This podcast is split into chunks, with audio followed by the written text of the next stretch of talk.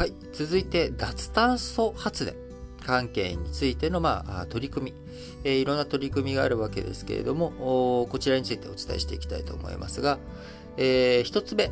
えー、アジア開発銀行、ADB ですね。えー、こちらまあ日本が主導して設立した銀行ですけれども、えー、1900何年代だ、まあ、あのー、戦後早いタイミングで、えー、日本が高度経済え成長を達した後に、まあ、アジアの復興、開発、こちらを支援する銀行を設立していこうということで、えー、作られたものがアジア開発銀行で、歴代総裁は日本人がついております。えー、今の総裁、浅川さんはですね、えー、財務省で、えー、の中で、まあ、麻生さんと非常に近しい状態の状況のところで、えー、やっていた人ですけれども、まあ、未来の日銀総裁を輩出するような、まあ、こういった機関でもあり、えー、日本としてもアジアの開発とか、えー、アジアの経済成長、こちらに取り組む上で非常に重要な機関となっているわけですが、このアジア開発銀行、東南アジアで石炭火力発電所、こちらの早期廃止に向けた支援に乗り出すという、まあ、こういった動きがあります。え発電所全体、または発電所の運営権、こちらの一部を買い取って、運営主体として、えアジア開発銀行が直接関与する。まあ、こういった、えー、まあ、アジア開発銀行が支援する機器。ちょっともう、もう一回言い直しますね。ちょっと間違えちゃった。え発電所全体、または運営権の一部、こちらを買い取る基金を作りますと。えー、この基金をアジア開発銀行が作ることによって、えー、この基金が運営主体として直接関与して、えー、早期に投資回収を終えれば、もう速やかに廃止していくっていうような、あこういった動きをやっていこうということです。えー、電力会社、あ一回ね、焼却とかが全部終わって終わって、えー、そういった負担もない状態で、まあ、電力発電すれば儲かるという状態になれば、まあ、引き続き廃止するよりも、えー、そちらを使い続けたいという、まあ、こういった欲求がどうしても出てきてしまいます。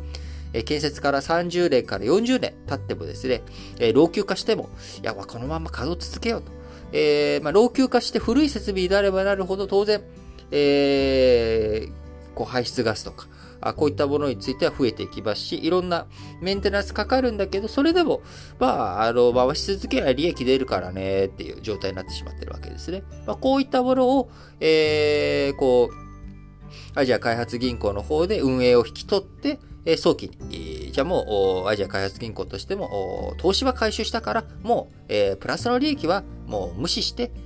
クローズしていこう。まあ、こういったことをやっていこうねっていう、まあ、こういう基金を作っていこうということですが、えー、大規模な石炭火力発電所になると3000億円規模の建設費を投じているケースもありますんで、えー、買取件数によっては、えー、こちら今作ろうとしている機器、えー、規模が巨大になっていく可能性があります。えー、こう、アジア開発銀行だけじゃなく、金融機関、他の金融機関のね、出資も、まあ、アジア開発銀行は金融機関ではなくて、まあ、政府機関ですけれども、えー、金融機関の出資も募っていこうということで、いろいろとやっていこうとしておりますが、まずは、えー、石炭火力の依存度の高いインドネシアやフィリピン、ベトナムでの取り組みを視野に入れているということです。えー、他に二つ目としてですね、昨日、まあ、経産省絡みでアンモニアの話、えー、国際費用、えー、国際的なね、価格指標を作っていこうという、まあ、こういった動きがあるよって昨日お伝えしましたが、えー、昨日、その、新聞解説ながら聞きでお伝えした後の、まあ、昨日の日中ですね、えー、経済産業省、えー、アンモニアの利用拡大に向けて官民で話し合う国際会議、えー、こちらを初めて開きました。え、燃料アンモニア国際会議、え、こちらの初会合には、インドネシアやノルウェー、サウジアラビア、オーストラリアなどの閣僚や企業が参加をしました。え、こういった燃料アンモニアに関してもですね、現状、え、石炭火力にアンモニアを混ぜて CO2 排出量を抑える混焼、混ぜて焼くっていう段階から、2030年までにアンモニア土ビを燃やす、戦焼、専門的に燃やす、もっぱら燃やすに必要な技術を開発していき、2040年代の実用化を目指していこうと。そしたらですね、アンモニアだけを用いる火力発電ということになれば、ほとんど炭素出ないよという、まあ、石炭火力とかそういったものをやめて、今また、えー、天然ガスがね、えー、高くなってるって先ほどお伝えしましたけれども、えー、アンモニアを使うことによって、えより有利な火力発電所、こういったものをね、作っていこうよっていう動き、これを日本が今主導していくべく、え日本のだけじゃなくてですね、国際的な仲間づくりも含めて国際会議推進していっているということになります。えー、こういったところね、えー、やはりお金とか財源、こういったものも必要になってきます。えー、岸田内閣でね、どういったところにどういうふうな予算配分をしていくのか、しっかりと注目をしていき、僕らの未来の生活、こちらを支えていく技術というものは、あ今ね、仕込んでいって、将来、えー、花、えー、開くものですから、まあ、ノーベル賞、年に来い、いろんなノーベル賞の成果が発表されていますけれども、なかなか目先で、えー、小手先でやったことが評価されるわけじゃなくて、やっぱり